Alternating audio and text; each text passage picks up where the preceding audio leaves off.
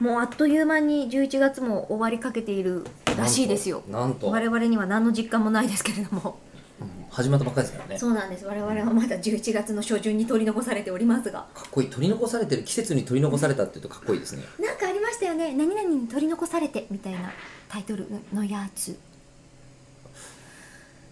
なかっただからき昨日の黄砂に抱かれたまんまかな黄砂に抱かれてはあったけどね ありましたね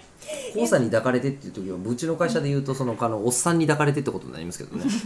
ちょっとどうかなえね黄砂ってあのおっさんしかいないんですか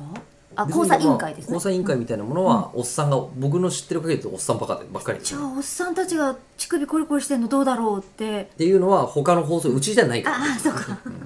ちょっといろいろなうちの放送情局報がは召喚されちゃってましむた私しのろ中で、あのなんていうの僕は、えっと、ちょっと前の話ですけど鳥年を迎える時はいええの年越し特番を私年女ですもん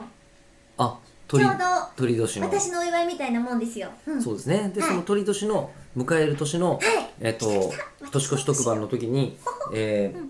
鳥年だからゲストはやっぱり鳥に関係した方がいいよねっつっておー呼んだ人が加藤隆さんだったんですねああれえーまあ、ね元鳥の中でも結構強い、強い、うん、いろんな意味で強いでその加藤隆さんを、うんはいあのゲストに呼んで、うんえっとあの僕の乳首をコリコリしながら あのえっと年を越すっていうあの仕事だったの鳥で年に謝れ鳥年を隆に対する非常にこうリスペクトのあでるも確かに高田と一富士二鷹三なすびってえいう、ー縁起もいいでしょ、ね演技もいいですけど、うんななのんででそこになんで吉田乳首が入ってくるんですかいやだからせっかく加藤隆さん呼んだら一番テクニックが見えることっていうラジオなのにねラジオですからね、ええそれどでうやってもだからうちは交差交差セーブですよ見えちゃったらダメだけどなんなら交差が OK を出したんで俺はさ交差に抱かれ交差に 抱かれて聞こまれたん だ交差に抱かれてる状態ですよ僕は大変はあ大変なんて言っている間に、えー、そろそろお時間になりそうなんですがあのうん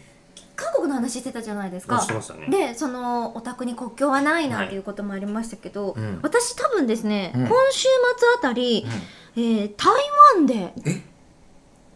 ちょっと今週末あたおあ宅の皆様とバスツアーをするっていう12月のやつねそうですー12月の初めあたりはい、12月の12でやらせていただくんですけれども、うんいやもうねようやく台湾の私の夢が叶うな何どんな